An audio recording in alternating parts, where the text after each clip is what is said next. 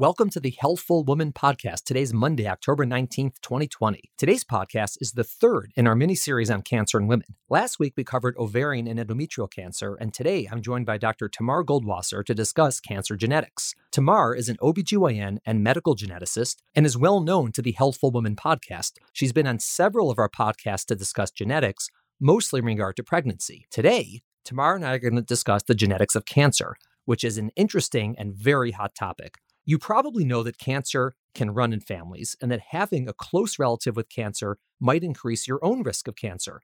But how exactly does that work? That's what we discuss on the podcast today. Tamar and I are going to discuss what we know about cancer genetics, who should get tested for genetic mutations that can increase their risk of cancer, and how is that done? Now, Tamar and my colleagues at Carnegie Women's Health actually recently launched a cancer genetics screening program for women seeking genetic testing for cancer or for women who simply want to know if they should be screened or not. It's really hard to get good counseling about this testing, and I think that the program is going to be really valuable for so many women who are concerned about their own risk of cancer or the risk of cancer in their family. For more information on this program, you can check out their website at w w w dot carnegie women's health dot com. That is one word, Carnegie Women's Health, and click on the link for cancer genetics, or you can go directly to the link, which is w w w dot carnegie women's health dot com slash cancer.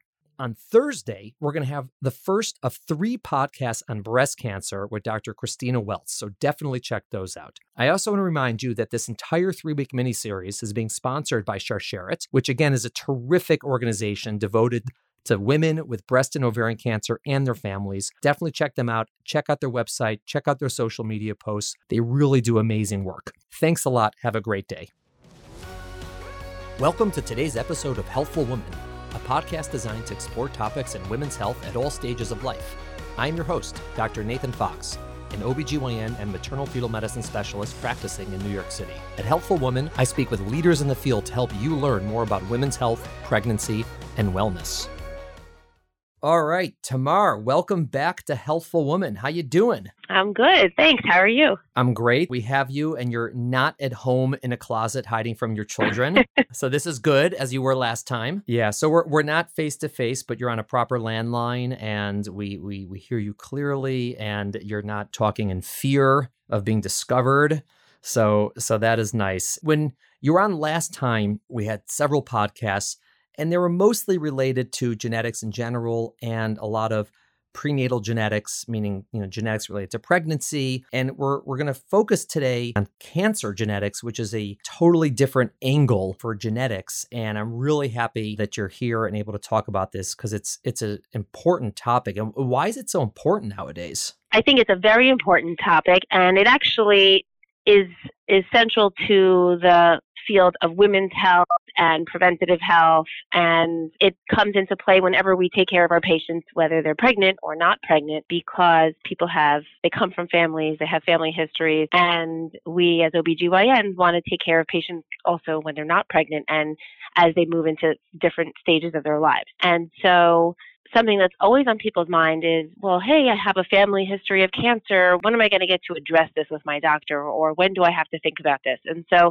I think it's important that we provide that access to our patients in routine O B G Y N care. And it comes into play. It helps, it helps people decide, how am I going to live my life? How am I going to make certain decisions? Which kind of doctors do I need to see? Can I wait to have children? Or do I need to have children in a very specific way? So even if you're not at risk to develop cancer in your twenties, maybe knowing that you're at a higher risk to develop cancer later on in your life, it could actually influence certain reproductive choices that you make when you're much younger.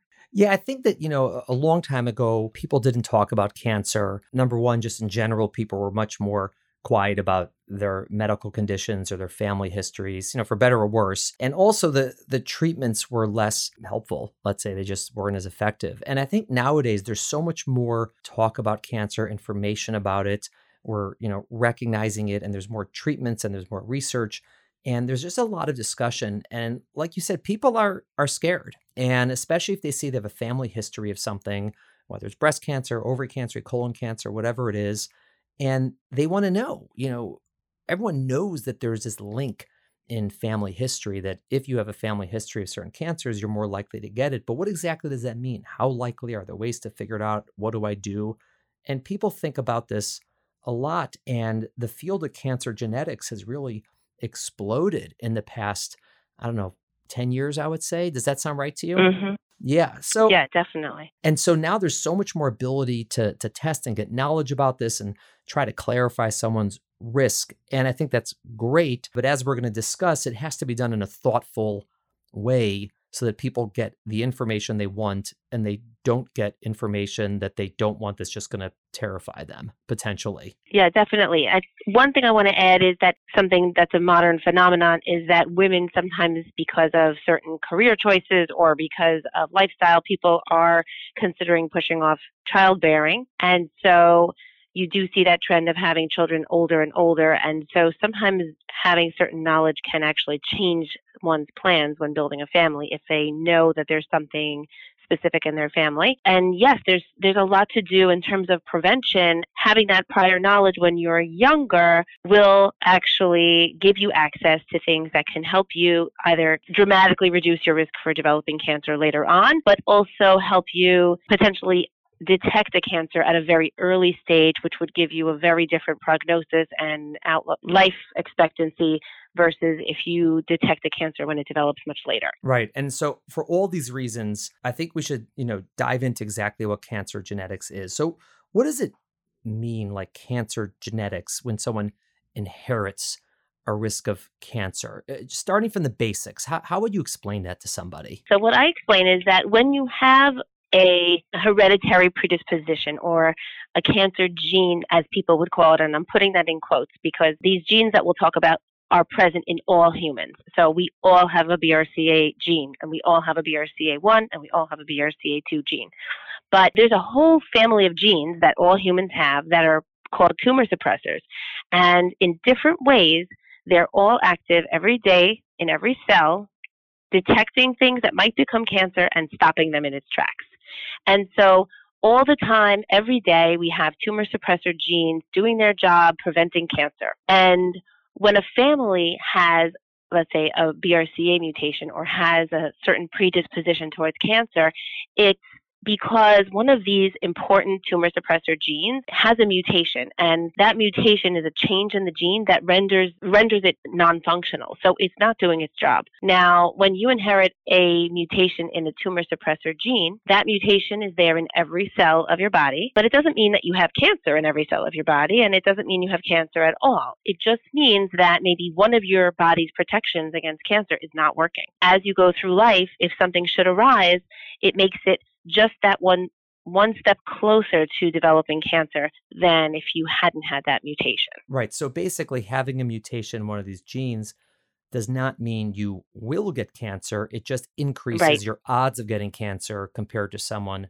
without that mutation. Right. It's like if you have a big castle with a lot of doors and there's supposed to be a bodyguard at every door. And if one bodyguard is asleep, that means you're just a little bit more likely to get an intruder. So it's really, it's not, when you inherit a cancer genetic mutation or a mutation in a cancer protecting gene, you're just a little bit more likely, or sometimes a lot more likely, to develop certain cancers in your life. But it doesn't mean that you have cancer or that you definitely will develop it. Right. So having a mutation in one of those genes, so one way to get it is you inherit it from one of your parents, correct?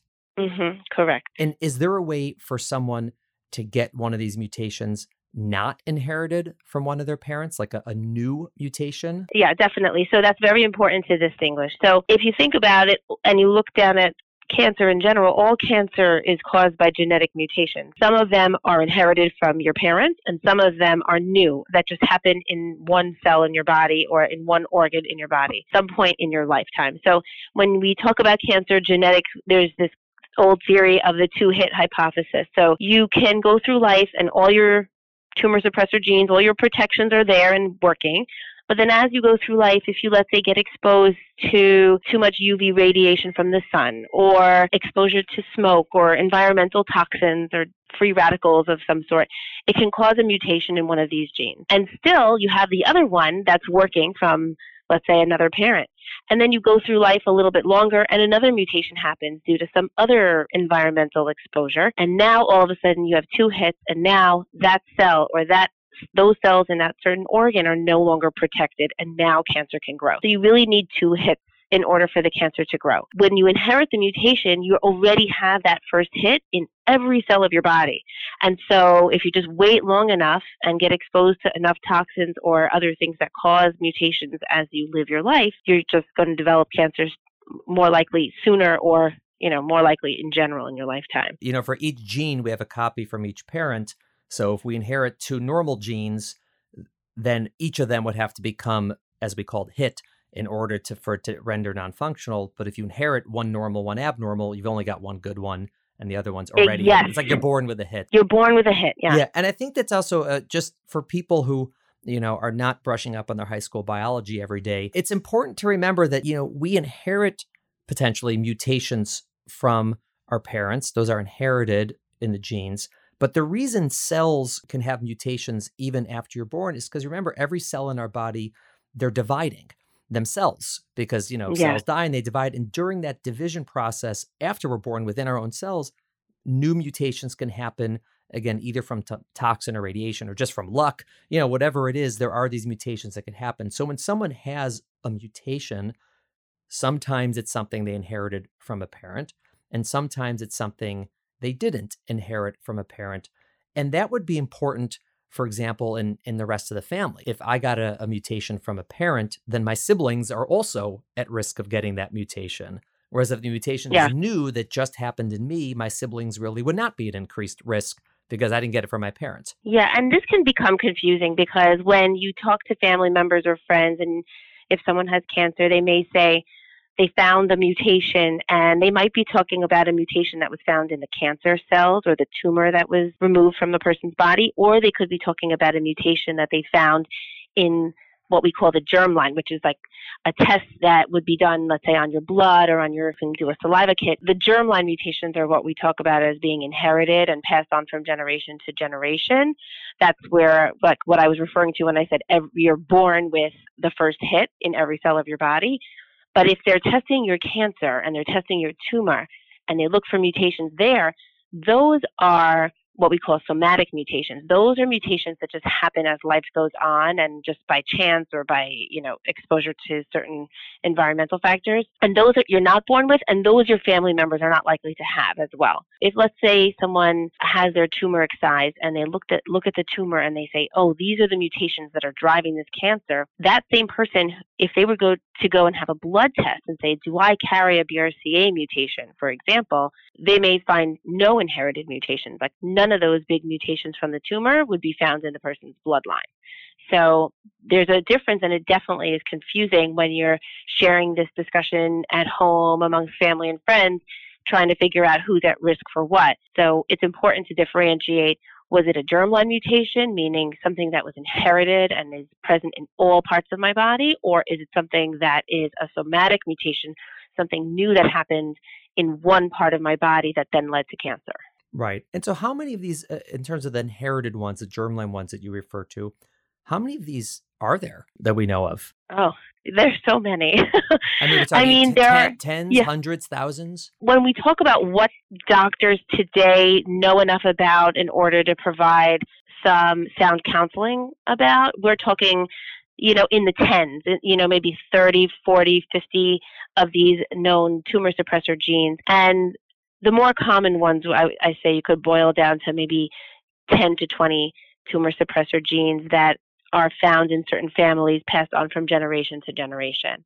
And do we think it's ten to twenty and it's really ten to twenty, or do we think it's ten to twenty because we just haven't discovered the rest of them yet? I think we're at the tip of the iceberg in terms of understanding hereditary risk for cancer. So I definitely think there's more to it. But there are some genes like B R C A one and two that are very important. And when you look at a pathway, it, how these tumor suppressor genes all work, A lot of them all work with a final common pathway that leads to the B R C A one and B R C A two genes. So some are really critical and very important, and some are important but don't have as much of a great effect if there is a mutation. So we differentiate these genes by saying highly penetrant versus low penetrant. So B R C A is highly penetrant, meaning when you inherit a mutation in B R C A, one or two, is a very good chance that you eventually will manifest something, meaning will develop some sort of cancer. Whereas some of the other tumor suppressor genes that you could get tested for are lower penetrance,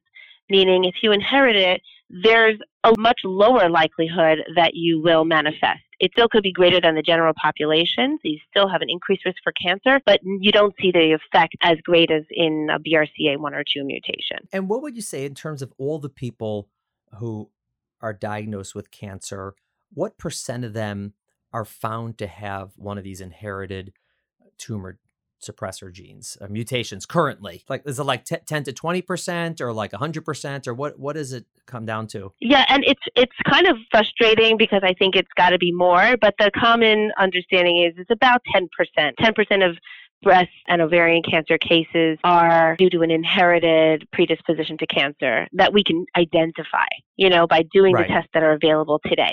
So, it, you know, whatever's available today is going to change next year, and it'll just keep on changing as we learn more and more ab- about our genetics and how our genes interact and how they contribute to the pathway of cancer. But it's about five to ten percent. Depending on which cancer type. And is that different, for example, if someone has a strong family history of cancer and they get cancer? I presume the likelihood of finding a gene is much higher than if someone has no family history of cancer and they develop cancer. I would, I would just, it just yeah. makes sense, right? Yeah, definitely. It inc- you know, just coming in with a strong family history will increase your pretest probability of finding something. But many times we're very surprised. Oftentimes we're talking about cancers that affect women, so breast cancer, ovarian cancer, uterine cancer, and but these genes are carried by both men and women, and you could inherit a mutation from your father just as much as you could inherit it from your mother. So sometimes these family histories don't tell the full story, because if a man carries a B R C A mutation and he's at high risk to develop breast and ovarian cancer, he's not going to have that because he doesn't have those organs. So you might have several generations of man passing on to his son, passing on to his son, and then only when the genetic mutation is passed on to a female do you finally see that there's a higher risk of cancer. So usually if a family history already sets you up to know, okay, I should be more concerned, but there are a lot of surprises. It's interesting. I mean, men can get breast cancer. It's it's less likely, obviously. They can develop right. it.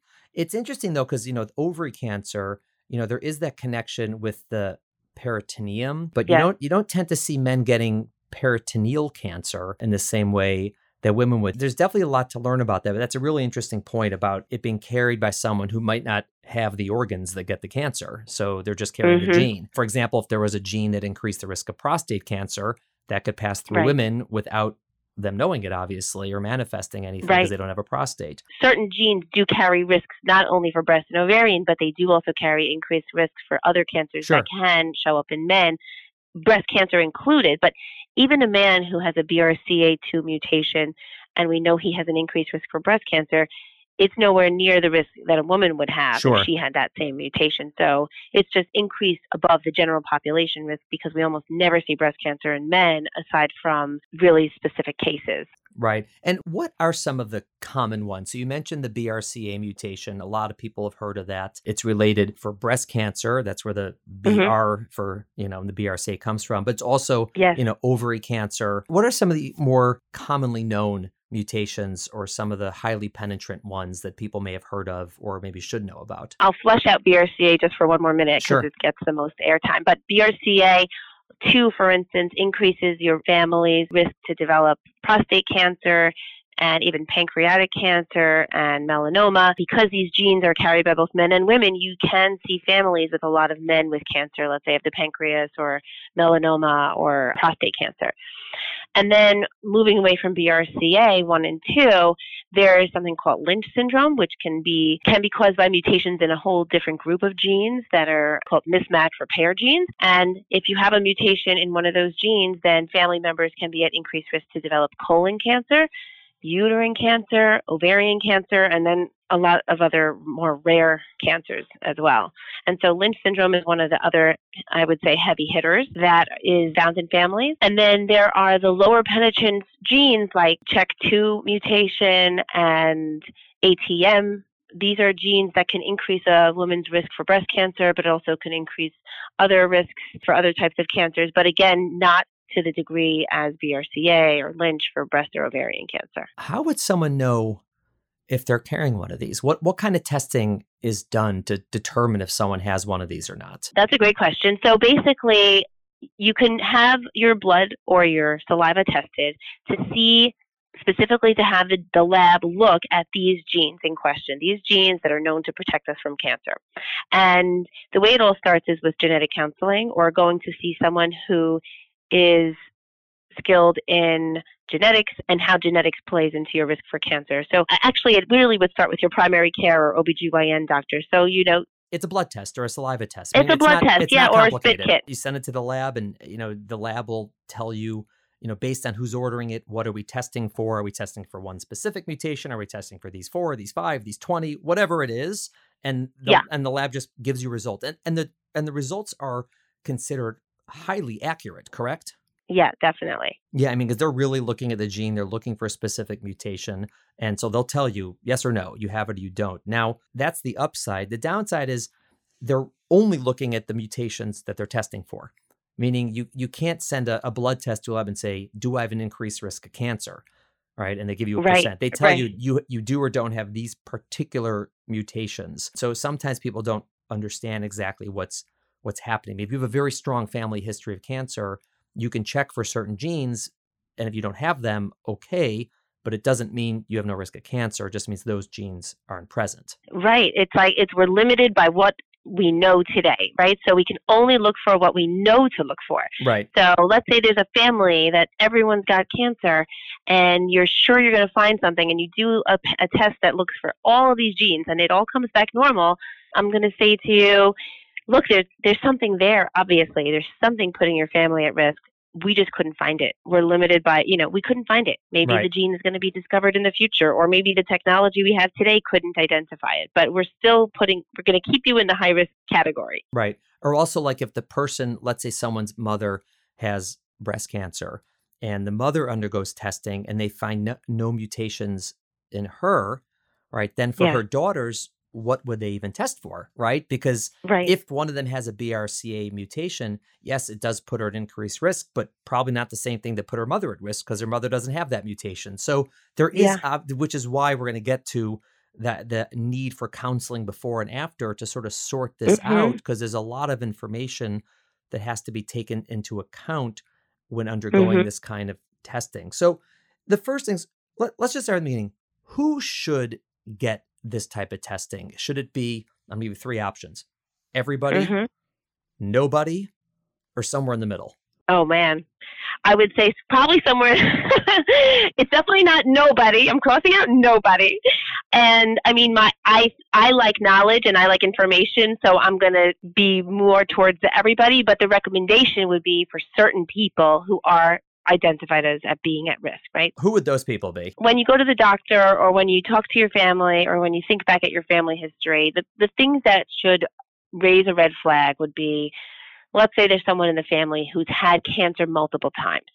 So they had breast cancer and then they had skin cancer and then they had thyroid cancer and then they had, you know, something else. So one person with multiple cancers is a red flag. Another red flag would be if a whole bunch of people who are all related to each other, meaning like all on the same side of the family, who all have cancers that are either of the same organ, like all breast cancer or all uterus cancer, or maybe not the same organ, but that group together, like breast and ovarian or colon and uterine, that go together. That's another high risk, a high, like a raising a red flag. When you see cancers in multiple generations in, in a family, so it's the grandparents had it, the parents had it, children had it. So when you see multiple generations being affected, that's something that is worrisome. A man with breast cancer is always going to be raise a red flag, and families with a man who has breast cancer should have an evaluation. And even a, a one patient themselves who had bilateral cancer, meaning it's they had cancer on both sides of the body or in the organs of the right and left. Those things raise a red flag. And then when you have rare tumor types, and that you might not know on your own, but if a doctor looks at your results when the tumor was resected and they look at the pathology report and say, wow, these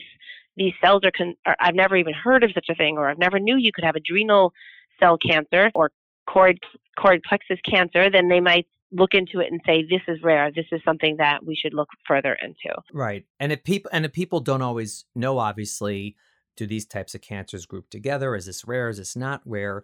So for yeah. people of any family history of cancer, it probably warrants some formal evaluation of the family history. Again, and we'll talk about logistically, is that done by your primary doctor? Is it done by a genetic counselor? Like, who does that? But mm-hmm. someone should take, you know, some sort of story of your family to be able to pick up and say, hey, yeah, actually, the fact that your mother had this and your aunt had something else, those two actually are related cancer types, mm-hmm. and you should be tested, because not everyone's going to know these things, obviously. Mm-hmm. Um, and, mm-hmm. and and I'm just curious, because I, I, I hear that you're going to lean towards the side of testing more commonly, or having right. a more, you know, liberal use of the testing.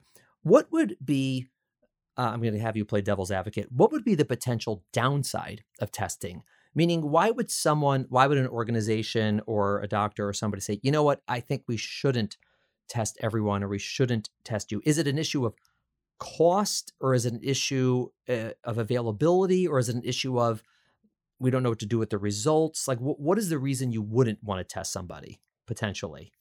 Okay, so on a big scale level, you wouldn't want to recommend it to everybody. You wouldn't want to recommend it to liberally, because the tests are can be expensive, the tests can be anxiety provoking, and when you test the general population, your yield is going to be low, because again, it's only about five to ten percent of the population that are going to have these inherited predispositions. Is so, it five, but five then to ten percent of the entire population, or five to ten percent of people with cancer? Of people with cancer, right? right. So, uh, so incidence in the population.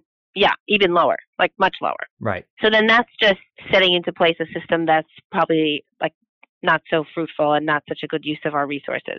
But then on an individual level, having these tests can cause a lot of anxiety and can cause a lot of distress. And people may not be prepared to learn something like this. It's a once in a lifetime test. And so once you do a test like this and you learn that you have this mutation, that you inherited it from your parents, you can't unlearn it, and it sort of stays there as something present in your mind, and it can affect a lot of aspects of your life. So I think a person has to be really prepared to do a test like this and to learn, because it could have implications where all of a sudden you take someone who feels fine, who's healthy, who didn't fear development of cancer, and now they have this option of having a mastectomy hanging over their head, and it's very stressful. You know, they're not even married, and they're dating, and they want to just feel young and beautiful and healthy, and now they have to think about removing their breast tissue and having reconstruction. So that's very that can be very stressful, and can change, it can really change a lot in your life, even if you're not going to act on it right then and there. I think also another important point is we have a, a lot of knowledge about people's risk of cancers when they have these mutations, but most of the people who are tested for these mutations already had a family history. So mm-hmm. if you take, you know, people with a family history, you know, strong family history, and they have a B R C A mutation, we have a pretty good sense of what is they're likely to developing cancer. But when you take people with zero family history and you just test everybody on earth, what's mm-hmm. going to end up happening, you're going to pick up a lot of people with these, these, you know, let's say mutations, but it's hard to know for sure if their risk is the same. It's probably lower than the people with the family mm-hmm. history, and exactly what it is, it's hard to know exactly. And then they may all start undergoing operations to remove organs, or having all these additional tests and biopsies. And then you can end up potentially even causing harm, because you you probably will save a few people and catch cancers early, but you're gonna have to do all these massive, you know, procedures on people, on a lot of people, in order to do that. So I think people are hesitant about sort of releasing this information to everybody, not just for the sort of mental health aspect of the anxiety of it and all that, but there's a potential for a lot of additional testing and procedures which have risk and pain and morbidity and all these things when we're not certain it's really the right thing to do. I think that's especially important in the when you do a panel of tests and you test for a lot of the lower penetrance genes, or some of the genes that can protect us against cancer, but that we may not know as much about. That's when you can get into that murky area of people might go ahead and do prophylactic surgery, you know, to, you know, remove their ovaries or some sort of really dramatic, or even just increase their number of M R Is and, and mammograms that could lead to biopsies that were unnecessary. But when it comes to, let's say, B R C A, I'll, I'll counter what you said with, with B R C A, even with no family history, if you all of a sudden find out you have a B R C A mutation, your risk is just as high, and it can be life-saving to have that yep. knowledge. But I still think it's not a decision to take lightly, and you would never send someone and say, go get this test. You would say, go learn about the test and yeah. see if it's for you yeah. and seriously consider it. I definitely agree. Yeah. And I think that that's, you know, one of the things where obviously we're, we're sort of circling around and we're going to come to is how important it is before undergoing any testing and for, you know, cancer genetics to have really, really good information on the front end. It's a conversation with someone who knows what they're talking about, who deals with this, you know, who understands this, is going to tell you what we're looking for, why we're looking for it, what we're going to do if it's normal, what we're going to do if it's abnormal, and can talk to you afterwards. Because, you know, when this thing really gets ugly is when people show up with like just a paper, here's my results, and they don't know mm-hmm. why they were tested or what's going on. And now it's really, really a mess. And whereas if people understand what they're doing on the front end and why they're doing it, and it's more deliberate, I think that the information they're getting is what they want to know. And then they're just sort of working through, what do I do with the results? Not so much, why was this done or what does this mean? If you have a deliberate conversation and make a deliberate choice and know what you're getting into, then when you get the results, you can receive them and you can actually hear and listen to the results and accept them and then consider the options. Whereas if you're blindsided and let's say you didn't realize what kind of a test you were going for, and then you learn the information, you may almost just shut it out for, for years until you're ready to accept it and hear about it because maybe you weren't prepared. And there are stories of people who thought, oh, I'm just like doing a routine test, like, you know, having a checkup, and then they learn certain pretty heavy life-changing information. So definitely worth a conversation. And it can start with your O B G Y N or your internal medicine doctor. There's a lot to, to gain just by talking about the, your family history and your concerns with your own doctor, and they can help you figure out, like, is this something that I should worry about, or is this something that we need to send you to someone to talk about, or is this something that's really not so risky for you? So, like, an example is, many times I've spoken to people who said, well, so many women in my family had female cancer. And then when you de- dig deep enough, you learn that they had cervical cancer. And cervical cancer happens to be the type of cancer that's not really caused by an inherited predisposition as far as we know today. And so your conversation with your doctor can really alleviate a lot of fears. Sometimes you realize that you actually aren't truly related to the person in your family with cancer. You know, it was like my stepmother had cancer and all her and all my and all of her children had cancer. But if you sometimes a conversation with your doctor can clarify a lot and help you figure out if you're high risk. Yeah. I mean, the situations that that people, you know, called me, and sometimes what happens is they said, you know, I just found out uh, or my sister just learned that she has, you know, breast cancer and A B C, and or she told me that her doctor said that everyone in my family should get tested for cancer genes. And they're like, can you order the test for me? I'll be like, whoa, you know, like, like right. You know, we just skip too many, yeah, too many. Yeah. Steps. Yeah. We like, we need to slow down here because we need to figure out exactly what does your sister have? Does she have a mutation? Does she not have a mutation? Which one does she have? I mean, all these things need to be figured out. Otherwise you're just doing shotgun testing, and it may yeah. lead to a lot of potential interventions and problems and concern and worry that either does not need to be done or needs to be at least contextualized exactly what we need to worry about, what we need to do, and what plan we're going to have, what tests are we going to send. And so I think if someone yeah. is has been told you need to test yourself or your children or your siblings or whoever for cancer genes, I would always pause and say, all right, like, let's have a conversation about that. You know, who's, yeah. who's going to yeah. talk to me about this? Is it going to be you? Is it going to be someone else? Where am I going to go? Who's going to make these decisions? And I would not just start, you know, asking for blood tests on this without a real thorough talk to make sure that everyone's on the same page. Yeah. And sometimes what you decide in that first talk is who is going to be the first one, who's going to go for testing first. And who's um, first? The best. Yeah, exactly. So it's sometimes it's sometimes the one who's most interested or motivated is not necessarily the best person to test. And then we have to figure that one out. You know, usually you want to start with the person who's affected. So you really would love to test the person who has the cancer themselves because they're the one who's most likely to have a mutation. So if your sister suffered from cancer and you want to know what your risk is, and you guys are looking into genetics, you should try and see if your sister has a mutation, because if she does, then you get tested, and then either you also inherited it, and now you have that kind of risk, or you could have not inherited it, because if it came from one of your parents, then each child from your parents would have a fifty-fifty chance of having inherited that mutation. And so it's best to start with the person who's affected. Sometimes, practically speaking, or just that person is not in the mood or just not interested, you can go to the next step, and then you always will try to test the person who's close, the most closely related to the affected person, and you go from there. But yeah, so sometimes you just have to figure out who's going to go first, and sometimes families want to do it all together at the same time, which can work, but sometimes doesn't work because some people want to be more private. And also, you know, when you when you talked about that, I've also had so many conversations with people who said, everyone is getting tested in the family. Can you test me? The risk is, if you test a patient and you test them for all the cancer genetic predispositions you have, and you do a big panel looking for all these tumor suppressor genes to see if there's a mutation in any of them, if it comes back negative, the risk there is of false reassurance. Right. So if everything is negative, you don't want your patient to walk out the door thinking, I'm not at risk for cancer. I'm good. I could go have a party. I don't necessarily need to come and have a mammogram every year or colonoscopy when I, when I'm supposed to.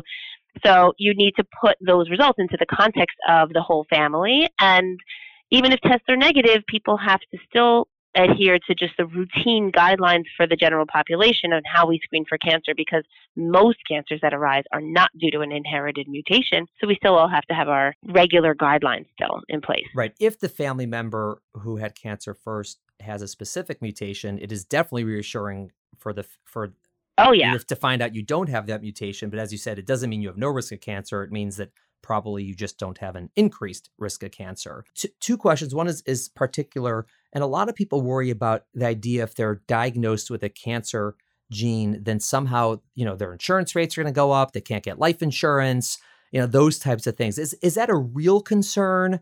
Is that a, a false concern? Or is it sort of, we don't really know yet? So it is a real concern, and it depends on which type of insurance you're talking about. So there is a federal law called the called GINA, G I N A, and it's uh, the Genetic Information Non-Discrimination Act, and which basically says it's a federal law and a federal offense for your employer or your medical insurance company to ask about or overhear or consider any of your genetic information when considering employment or considering providing you with medical insurance, or even when calculating the price of your medical insurance. And so that is a nice protection. And so I don't hear stories of people being dropped from their medical insurance policy due to a genetic information or a genetic diagnosis. The law also it, uh, applies to military and military positions and appointments, but somehow some insurance groups are excluded. And so I do remind patients that if you are going to apply for a life insurance policy, for instance, they they actually can inquire about and consider and look at your genetic test results. And that could actually really change your risk profile when they're evaluating you and considering giving you a life insurance policy, especially if you're healthy and you have no medical problems, and now you get tested and you're twenty-two years old and you have a B R C A mutation. Now they know there's a up to eighty percent risk that you're going to develop breast cancer. That's probably going to affect your rates. And I don't know enough about life insurance to tell you exactly how it'll affect it, but it definitely is fair game. Got it. And then the the second question is, and this is a in terms of management. So let's say someone does undergo this testing. They do it for the right reasons. They have good genetic counseling. You know, they're ready to go. They get the testing, and they find out they have the mutation. So mm-hmm. in what way might that change their management moving forward in terms of screening for and preventing getting cancer? Meaning, is it just mm-hmm. knowledge, or is there really something we can do about it? And obviously it's different for every cancer, but let's, you know, focus on some of the more common situations that we have, like, you know, for B R C A, for example. So what, what are the options people have at that point? Okay.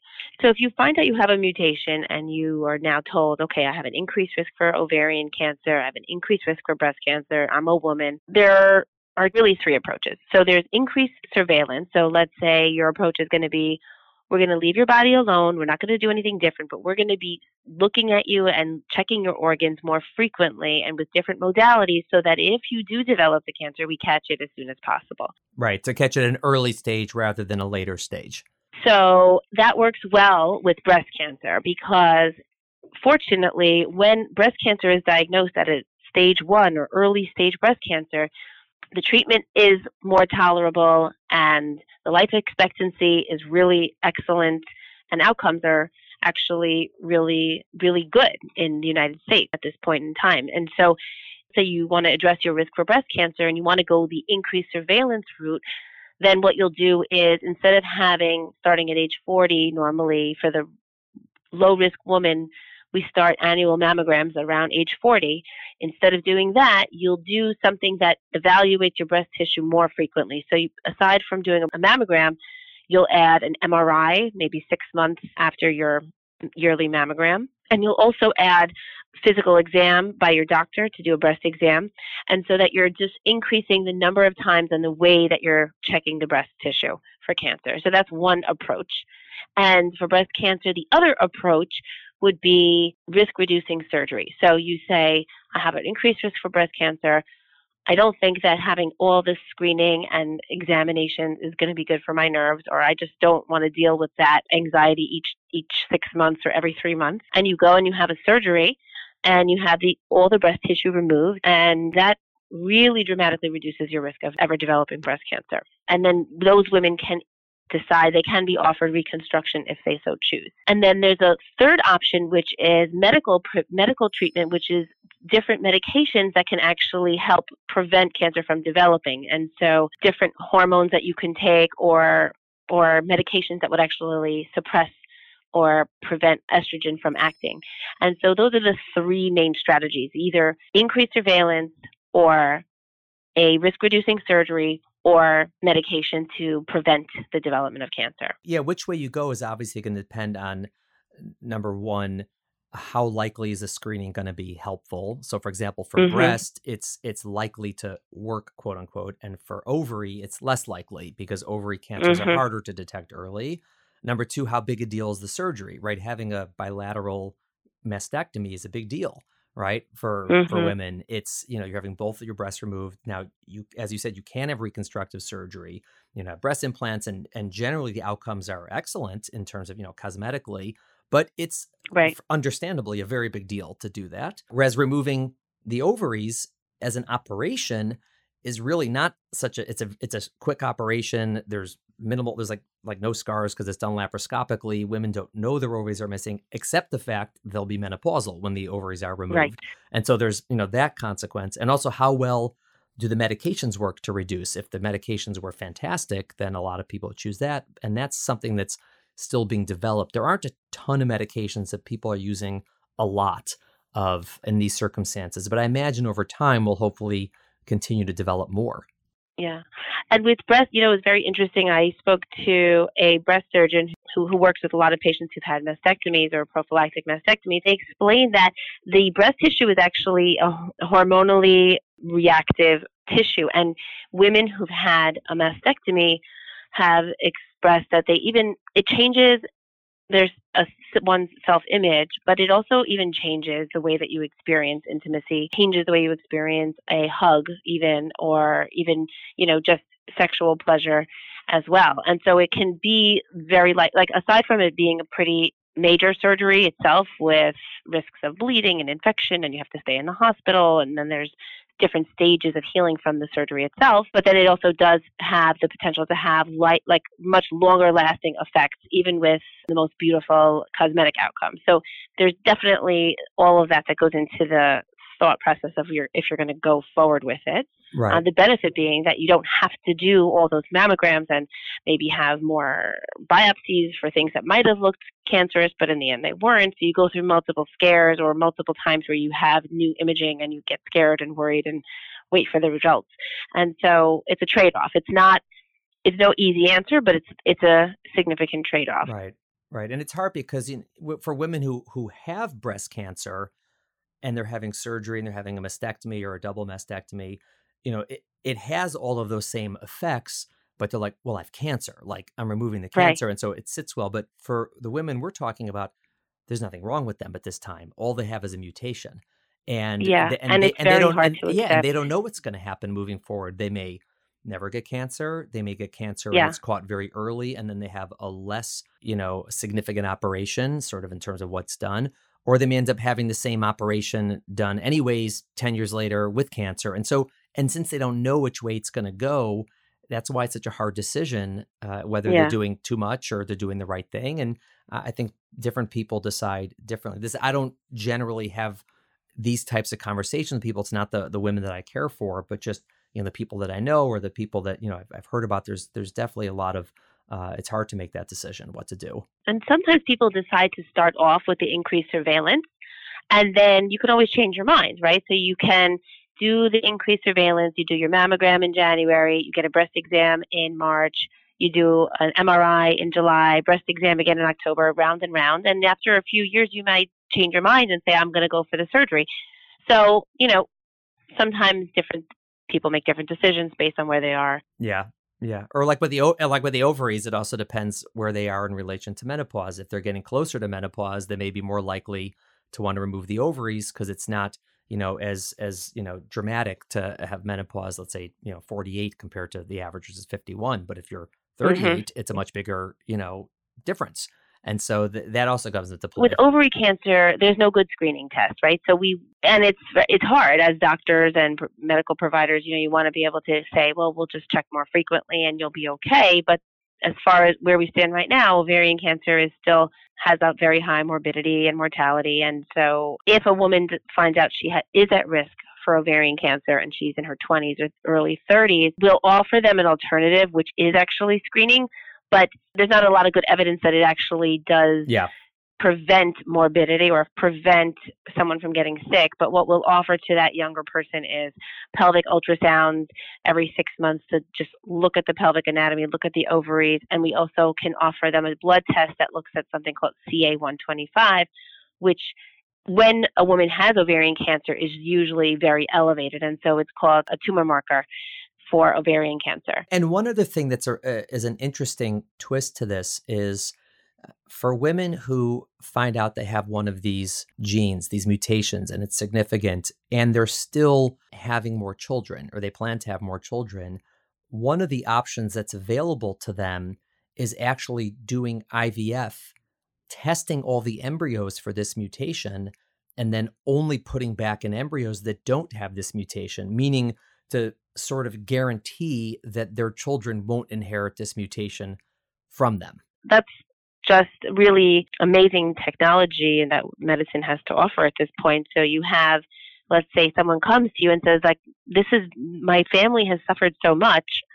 I want to be able to put an end to this for future generations. I, if I can prevent passing on my mutation to my children, I would like to. So you can do that. You can do I V F. They can check those embryos for your exact mutation and then only implant or put back those that are not affected, which is incredible. And I've definitely spoken to families who have chosen to go that route. I have also spoken to families who chose not to because I V F is sometimes difficult or costly or whatever. They, there's faith that by the time our children will be grown-ups, they, there will be other alternatives aside from some major risk-reducing surgery, and people don't always choose to go that route, but it's incredible and it is available. And so people sometimes decide to do cancer genetic testing or cancer counseling before they go and have children because they'll say, look, everyone in my family had cancer. There's got to be something. No one had testing.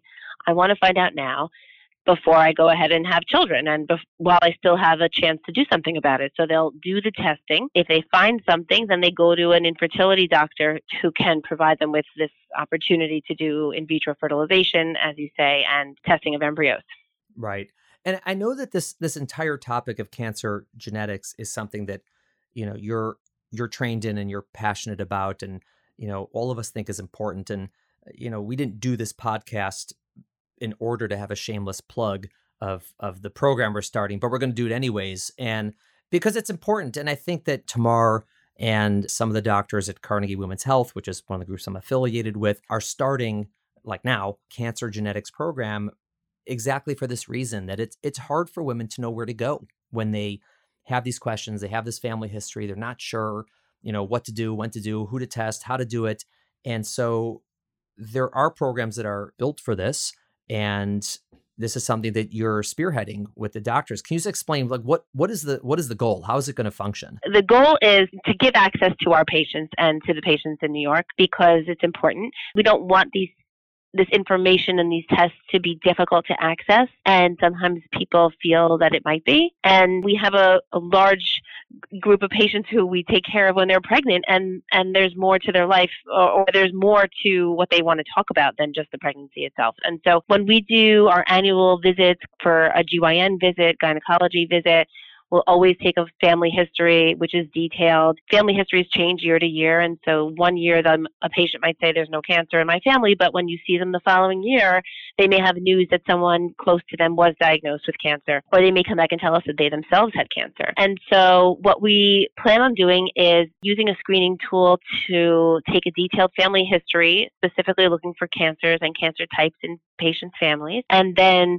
for patients who are identified as as being high risk, either based on the number of people in the family or the types of cancers or age of onset of cancers in their families, we will be able to offer to them the opportunity to have a, a discussion for pre-test counseling regarding cancer genetics.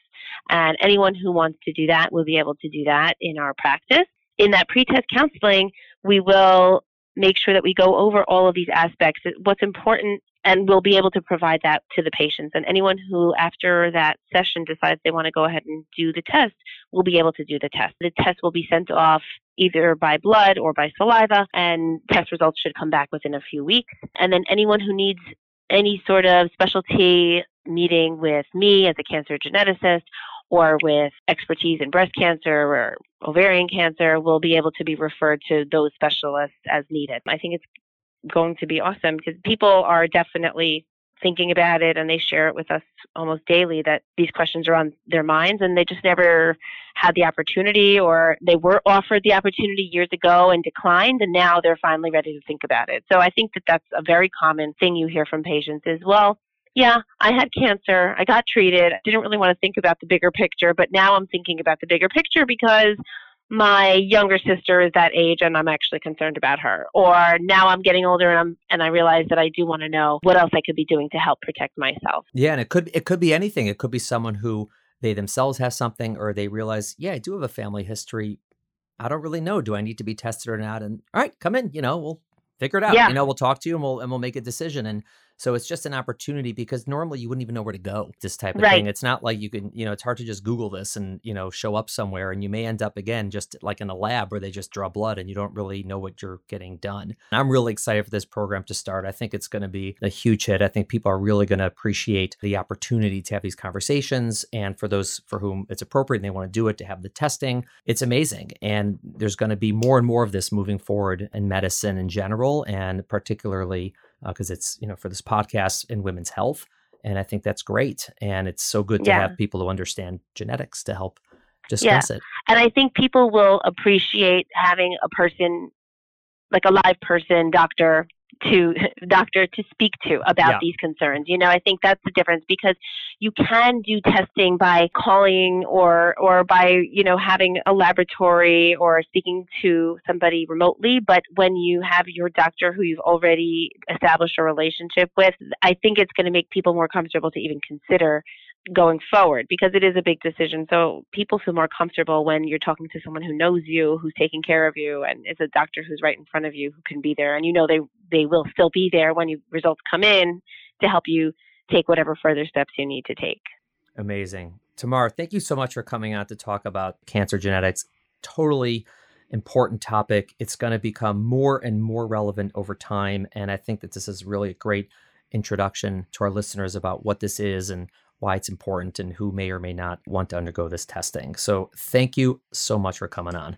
Sure, my pleasure. And it can be life-saving. Absolutely. All right, Tamar, have a good one. You too. Take care. Thank you for listening to the Healthful Woman Podcast. To learn more about our podcast, please visit our website at w w w dot healthful woman dot com. That's H E A L T H F U L W O M A N dot com. If you have any questions about this podcast or any other topic you would like us to address, please feel free to email us at h w at healthful woman dot com. Have a great day. The information discussed in Healthful Woman is intended for educational uses only. It does not replace medical care from your physician. Healthful Woman is meant to expand your knowledge of women's health and does not replace ongoing care from your regular physician or gynecologist. We encourage you to speak with your doctor about specific diagnoses and treatment options for an effective treatment plan.